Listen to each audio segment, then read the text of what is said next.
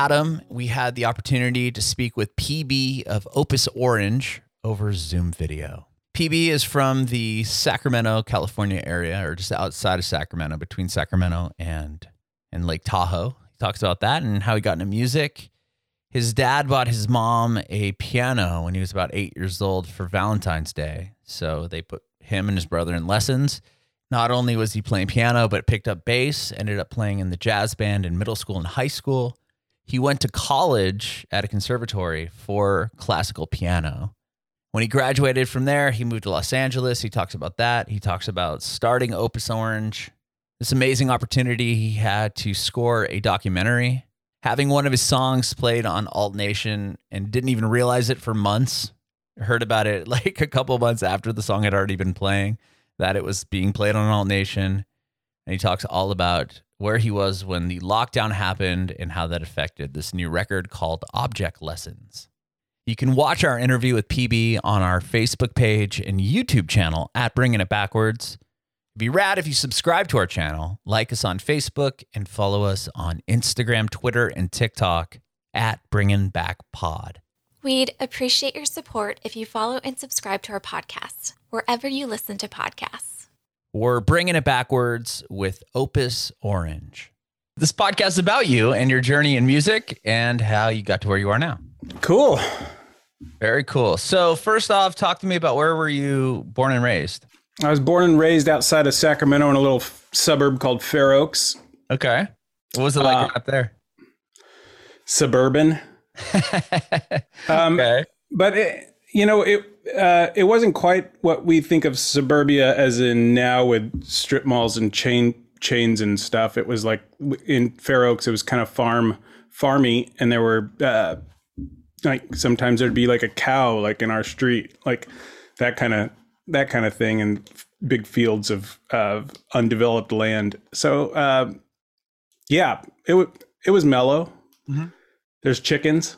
Were you fairly close to um, Lake Tahoe or no? Uh, closer than Sacramento. Like, uh, yeah, on on the way from Sacramento to Lake Tahoe, but Lake Tahoe is still about I don't know. It takes an hour and a half or so. Oh, okay. Yeah, I'm from s- way southern California, from San Diego, but um, I spent some time up that, up that way in Northern California. So Ah, cool.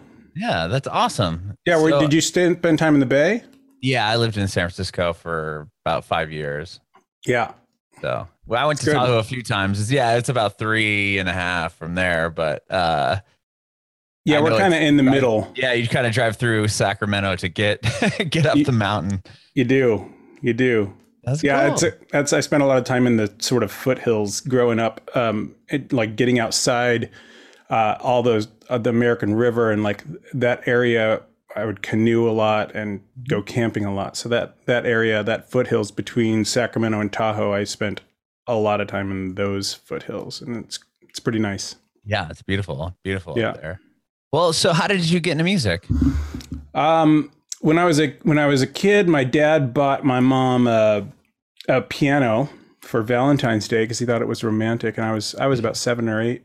Um, my brother was a few years older, and so then we had this piano, and they were like, "Well, I guess we'll put the kids to lessons because here it is. Here's the piano. You the- the piano, right? So- so that's how that happened. We um st- I started at I started around eight and uh yeah and just continued, never stopped.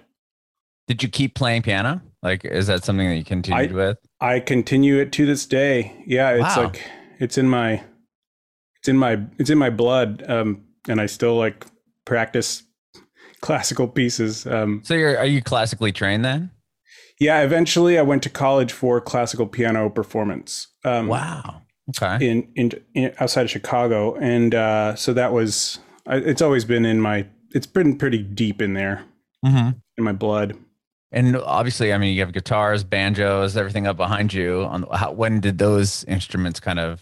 You know, along the way, probably starting in like, I mean, I did piano since eight, and then in junior high, I I I started bass, um, and mainly because bass was nobody played bass in junior high. It was like there were guitarists and there were like band instruments and and pianists, but um, I was like, I want to, I want to you know play something that nobody's really playing. So I started bass in junior high, and then in high school, my brother had an acoustic guitar, and so I, we would go uh, camping a lot, and I would take that because you can't take a piano or a bass. Well, unless you have an acoustic bass, but Bass. they're- it's not the they're not- same, right? they're not the most convenient. Not the most convenient. So I, I would I would borrow my brother's guitar and uh, I figured out how to play some chords on the guitar. So like all of all of those things kind of stemmed from the piano. But um, yeah, that's and then you know after and in college I would play in different bands from guitars and basses and keys and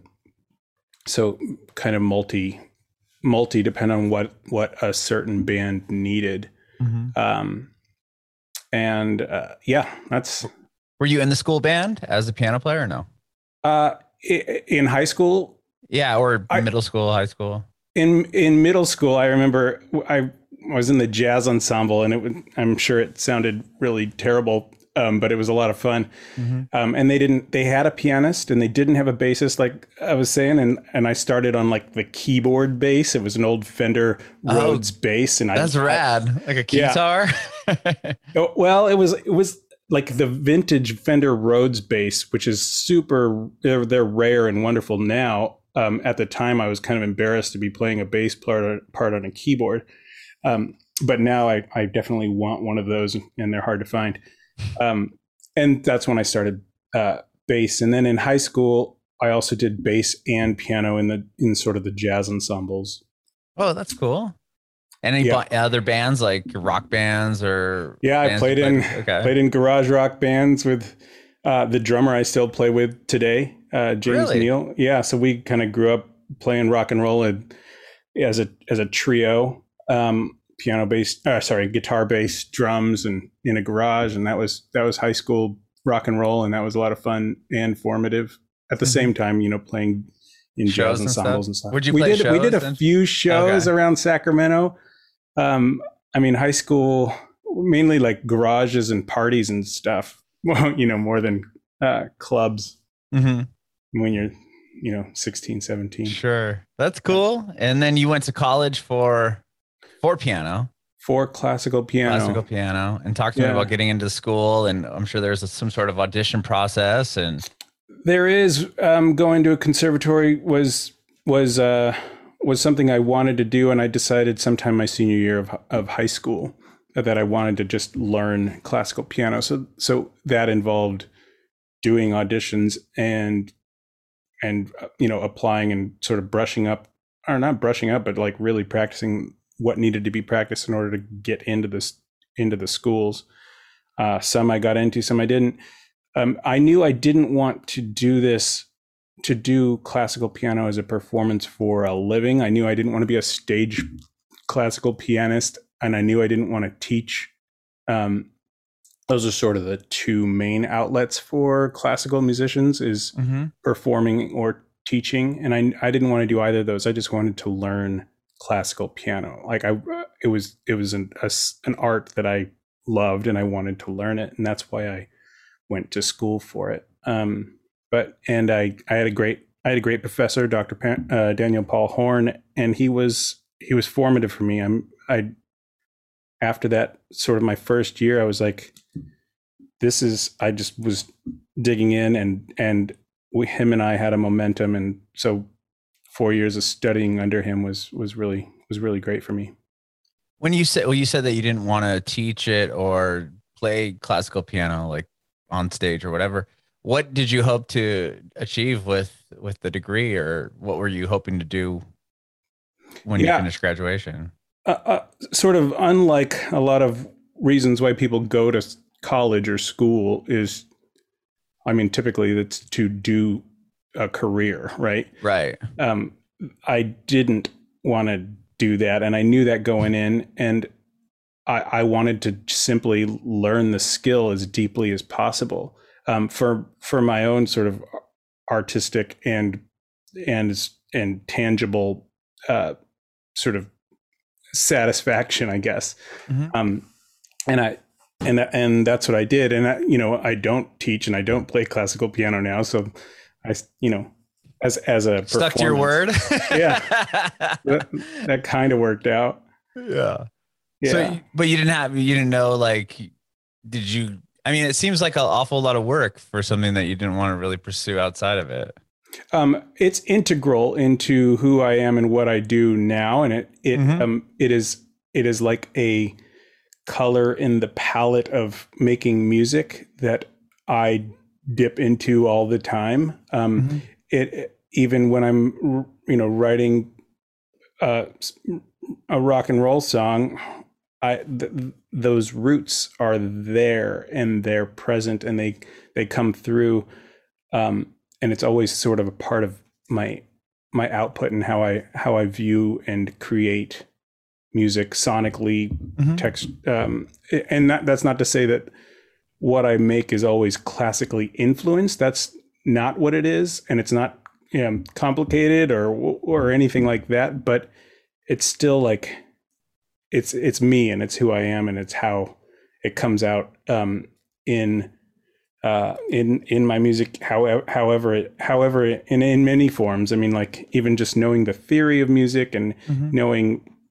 what can and or what has been or hasn't been done yet. Um, those, uh, yeah, it's all it's all kind of part of what comes out. It influences Sure. me. No, that, that all makes sense. I'm just, I'm wondering, like, did you know that you wanted to write your own music and pursue a career like more of as an artist when you were there? And you were like, okay, well, while I'm here, I'm going to learn everything I can about theory and in classical piano, and I, I'm going to use all this in my toolbox to, you know, try to pursue a career as like a solo artist or in a band, or was that kind of the hope after you finished? You know, it, it kind of was, but it all, I, I don't know if that was totally in focus um, Okay. as, as a sort of destination for me. I wanted to, I was always, uh, I was always multi, like playing in different bands in different genres and in, eh, and in, and in different sort of on different instruments Mhm. throughout the classical piano degree school. Um, throughout those four years, I was doing all sorts of stuff and I was,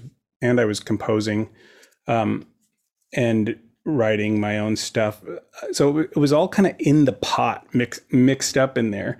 Uh, my focus for going to school was classical piano, but around all those talented people and like just the energy of c- the creative energy around me that I found with friends, like I, I couldn't help but do all, all of the things. Um, yeah, I'm not sure if that answered your question. No, it did. It, it did. And w- with that, like once you finish and you have your degree, uh, what's like the next little stepping stone in in your career? Like what kind of, you know, what was the next track you took? the next track I took, besides uh, doing some, you know, office temp work because I needed to have a job after school. sure, make some You know, money. I needed to like pay rent, and I was living with friends in Chicago, and like life comes at you, and you gotta you have to do what you have to do to um, pay rent. So like I I worked at Chicago temp agencies for whatever day jobs they needed, and I collated papers, and I got people coffee, and uh, you know that sort of I input numbers. I was really good at inputting numbers on on uh, for documents for giant corporations that needed help and with that stuff. Um, anyway, did that for a while before I uh, found myself uh, going to a, a studio nearby in Chicago. There was a mutual friend that owned a studio, and that's when that that was a shift for me in terms of getting to know music production in the studio, getting to know Okay. microphones, getting to know preamps, getting to know compressors and outboard gear, and getting to know how to record things, and getting to know how to uh, work with another player and have them hear the right things in their headphones, and that, and how to capture it in in the computer system. Um, so uh, I would just hang around this studio with this guy. It was just it was just this guy Mark Mark Messing. He's awesome, very creative, and I would hang around and eventually, and I'd just offer to help. Um, sort of like an internship, but it wasn't an internship. I was just like hanging out and like hoping to to learn stuff, and and eventually he he asked me to you know help him record something. So I was figuring out microphones and and that kind of thing. And then eventually he asked me to help him write something. We would write for um, live theater or a, or an indie film or uh even a corporate uh, sort of industrial thing and we do all this all this stuff and I would just kind of help him and learn from him about sort of the the music production Mm-hmm. um, and and all the aspects of that, which was that was so that was formative for me because as a musician, that's I mean that's not what I learned in college. You know, I didn't I didn't learn about signal flow and and and microphones and how to how to record stuff. I I was just playing music. Um, I relied on other people to do the recording. You know, if they were in, Sure. for engineering or whatever. So yeah, um, that was formative. It was hanging around with him, and then Mhm. eventually, I like he hired me to just to to be an assistant and to compose and and record, and that was great. Um, but that but that that was the soon after college, uh, in the in the in the few years following college. Okay. And then you ended up what? Your first record was scoring a film, or you have a Uh, soundtrack? No, I I eventually moved to Los Angeles, okay. um, and I did To some pursue te- music, what? What? to what pursue music. Um, okay. for sure. Chicago, soon after, um, soon after 9-11 happened, the economy took a took a turn, and things like paying for, you know, things like music production and uh, like the entertainment, like the whole industry in Chicago, kind of shifted Mhm. the economy. I mean, it shifted everywhere for sure. Um, but I, you know, I wasn't able to sustain the job there. He had to let me go. Mhm. I knew I wanted to do music. That's when sort of the focus happened for me was, you know, some years after after college, I was like, I really love the studio and I love figuring out um, how to how to record and capture and produce.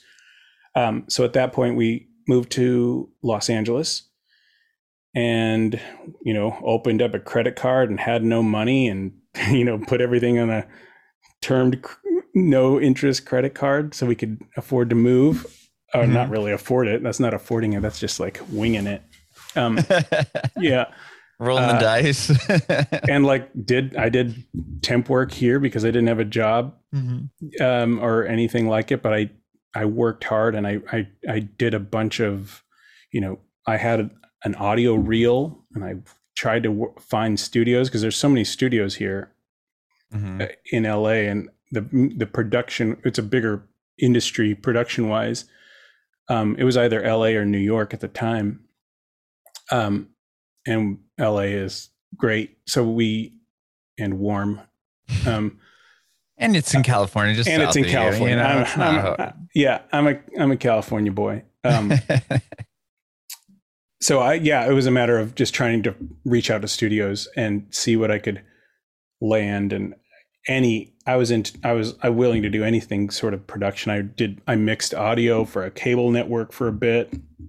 I worked uh yeah as an assistant getting the vice president of Virgin Records coffee. Um That's pretty rad.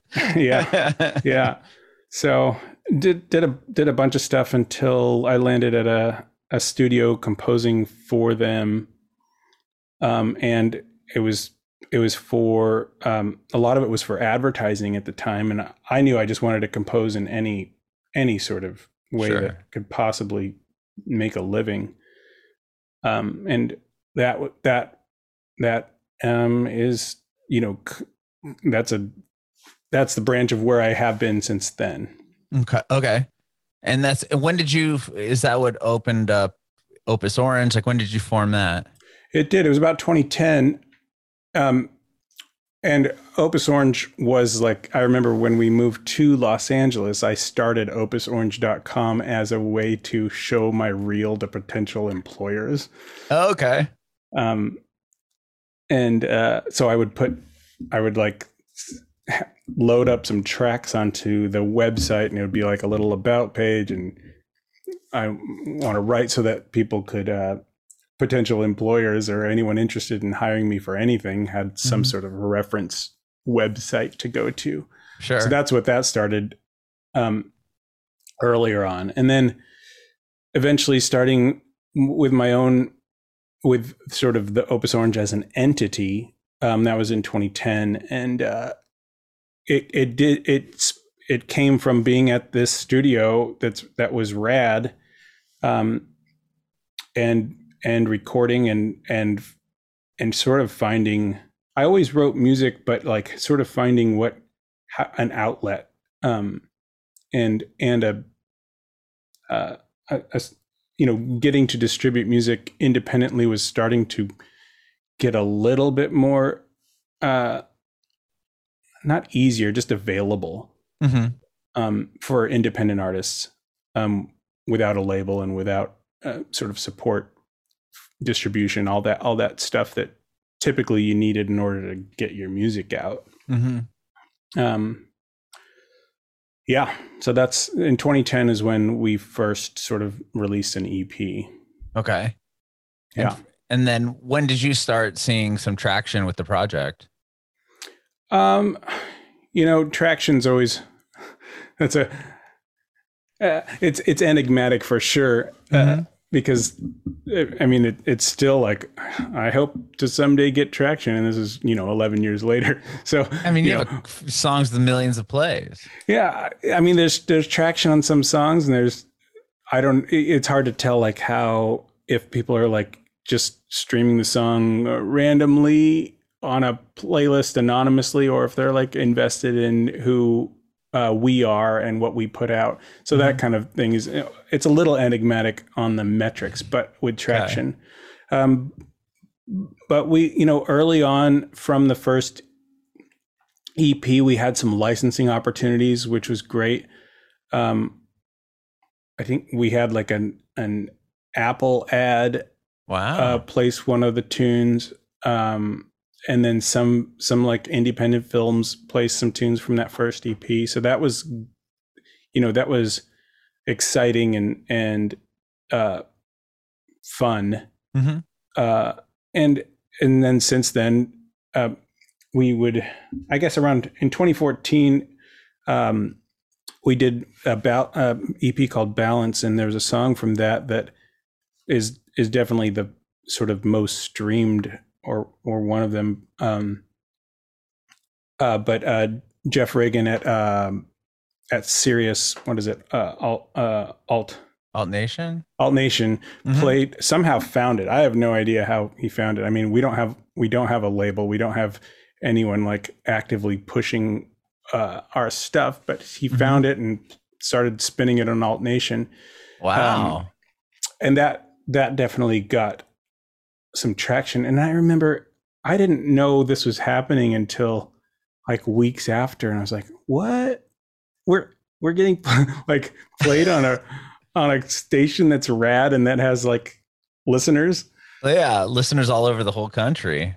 yeah I mean, and they would they would even like terrestrial single signal. yeah and they would they would uh announce who the band is like they cared about pushing this stuff and seeing how it like it wasn't like a playlist where you don't know who you know Right. who who this band is unless you really like it and you go to the playlist and look at the band and then click on the band. But like yeah the alt nation support was was awesome. Um and that that that had traction at the time. Um we haven't sort of done a song like that again. So like uh you know uh the tr- the traction momentum is is is is enigmatic and it's and and I you know I um I I I was I'm grateful to Jeff and Alt Nation for for spinning it and it was Mhm. it was it was cool it was exciting Like, where were you guys at when this whole virus hit? um in uh last year 2020 Yeah, like in 2019 at the end of the year, did you have like big plans that were kind of squashed? Or were you working on object lessons? Or we released uh, Miles from Nowhere right before uh sort of the lockdown in Oh, really? Okay. Yeah, I forget what um what month it was. Maybe it was like February or January or something of 2020 that we released the album Miles from Nowhere. Um so we were trying to push that and then the lockdown happened. Uh and we're, you know, I mean pushing things is like just screaming into the void of social media for us. That's that's how that's how we do it. Um and it it is it's not I think that's how everybody does it, right? I mean, Sure. just- and sometimes it works and sometimes it doesn't. Yeah. and some people are feeding the beast, you know, like buying ads and all that. Stuff, yeah. and some people Yeah. aren't. Some people are, some people aren't. I mean, that's what you know. Even if you have the support of labels and and uh, press and all that stuff, that does help. And they're you know doing a similar thing of shouting into the void, but using contacts and using things that have have Some value. gatekeepers. Yeah. Uh, right. But otherwise, it's just it is enigmatic the, the pushing of our music to uh, as many ears as possible uh, without uh, sort of support. But Mhm. you know, So you we put out navigate it. Yeah. Miles from Nowhere came out. And then Yeah. is Miles from San Clemente is a different record? I just you know I I follow energy wherever it goes. I follow men- momentum and like Miles from Nowhere. Um, those songs were were done, and I went on a on a I'll call it a surf trip, but I don't surf. Uh, I went on a surf trip with some friends that did surf, and we got an Airbnb down in San Clemente. And um, while they were all surfing, I had like my little my little acoustic guitar and this little USB microphone, and I was like, I don't know, I'm gonna s- sit around this Airbnb and and sort of reinvent some of the songs that were on Miles from Nowhere Okay. in in a in a in a sort of stripped down way. And so I was in this Airbnb and everyone was gone, and so I I did a little a little project, and because of that, I'm as an independent artist, I can you know release whatever I want to and whenever I want to. Mhm. So that Smiles from San Clemente. Eventually, I filled it out with a, a, a pedal steel player, Carlin, and some synths um, and vocals from Katie. But um, it was a kind of a a stripped down sort of accompaniment of looking at some of those songs uh, in a different vibe completely. That's cool. And you recorded it. I, I mean, uh, probably aside from the other additional vocals in the in the pedal steel in that Airbnb with just that microphone. Oh Yeah, wow! I brought like a I brought like small things like a, a uke and like my little back backpack, my little little Martin guitar, and then uh, a melodica.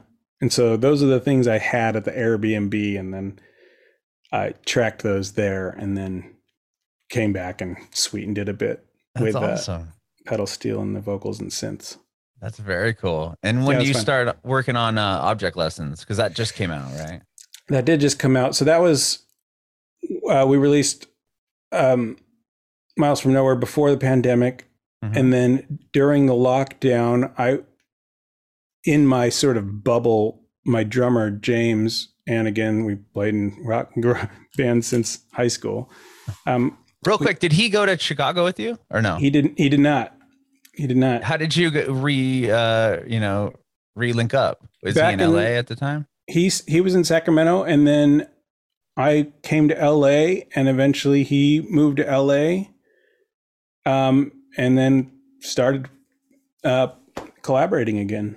Cool. Sorry, off Yeah. track, but I was just No, that's curious. great. That's Um, but he sort of in my uh, lockdown bubble hmm um, was was in was in my bubble. So we would go to the studio, the two of us, um, and we just have a, a real stripped down uh, studio uh, i- here, and so we have some drums set up and some amps set up, and we would just we would just play music, uh, improvise music together, just with guitar and drums, and and it, and we would do this regular. We just needed some sort of like outlet during that time, especially especially in the first few mo- few months of it, and then out of that, I um, I started recording uh, or getting getting to know how to record drums a little bit better. Um, and because I couldn't get an engineer to, you know, I couldn't just bring people, bring more people into the bubble. Mhm. Um, I I was the one engineering some of this stuff, and so I was I, experimenting with how to record drums better and improve that skill since I was uh, since since it was just the two of us. well, you had a Um, little bit. I mean, you obviously had some knowledge in that because you did the. I I Yeah. I do have knowledge of it, but I you know I'm not an engineer. That's not. I, it's good to know how to engineer, but like like our our our main engineer Will Hampton, he he's like an engineer, like in the proper sense, like he, he uh, whether it's you know soldering wires to like getting a good kick drum sound, like and how to how to how to finagle the sort of outboard gear mm-hmm. and in a real uh, analytical and and tweaky and intuitive way that I, that's not that's not my skill and i know mm-hmm. you know an engine a good engineer is is a really valuable resource. Sure. Um, we you know we as musicians kind of hack through it um, but there's nothing like a good engineer. Uh, but so in this case without having a good engineer i became the engineer. And and i do know you know signal flow and, and mics and stuff but still like getting it really good and tr- trying to improve I guess mm-hmm. you know I'm I'm always trying to improve myself in some in some aspect, some way. So this was this was a sort of forced way to do it to practice a skill. Mm-hmm. Um, and so so James and I were just in a groove momentum wise during this is must have been May and June and July and um out of that came some of these uh, came all of object lessons. Uh and it started with just acoustic guitar and drums. Um, and and that's that was sort of the root of all of these songs was was that. And then eventually we you know filling it out um i would you know have sessions with just one one person.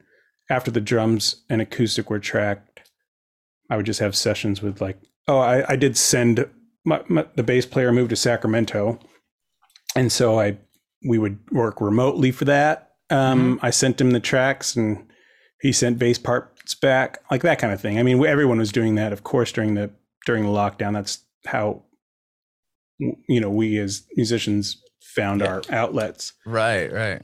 Um, so yeah, that's how that was born, and it, you know, it had a. There's something un you know, it's definitely a band effort and sound that comes out of it. It's not programmed, it's not processed, it's not quantized. It's like, oh, okay, cool. This is this is a it, it was it was fun to to do just like I don't know, rock, mm-hmm. you know, for the lack of a better genre word. It's not really rock, but I don't I don't know what it is. Um, but it's it's it's a band, and uh, that felt felt really fun. Was that the first time you've written as a band in a while, or? Uh, James and I really did find a groove together during this process, creatively and and writing wise, and and and sort of part wise and form, uh, song form, and all that stuff. Um, and it uh, it was one of the first times um, that was so that was so sort of uh, the writing was so collaborative in that in that way.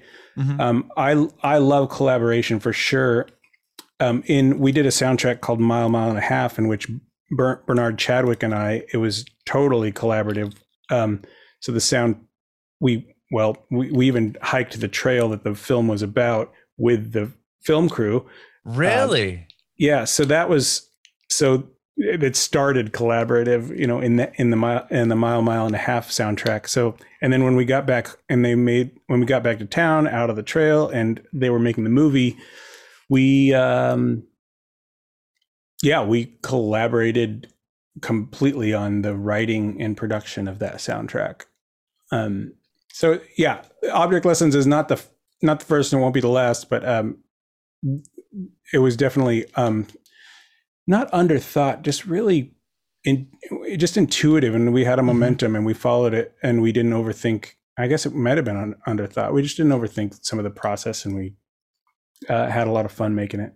And it was kind of made quickly and mm-hmm. not and not to be quickly, but just because that's what if that's what felt right.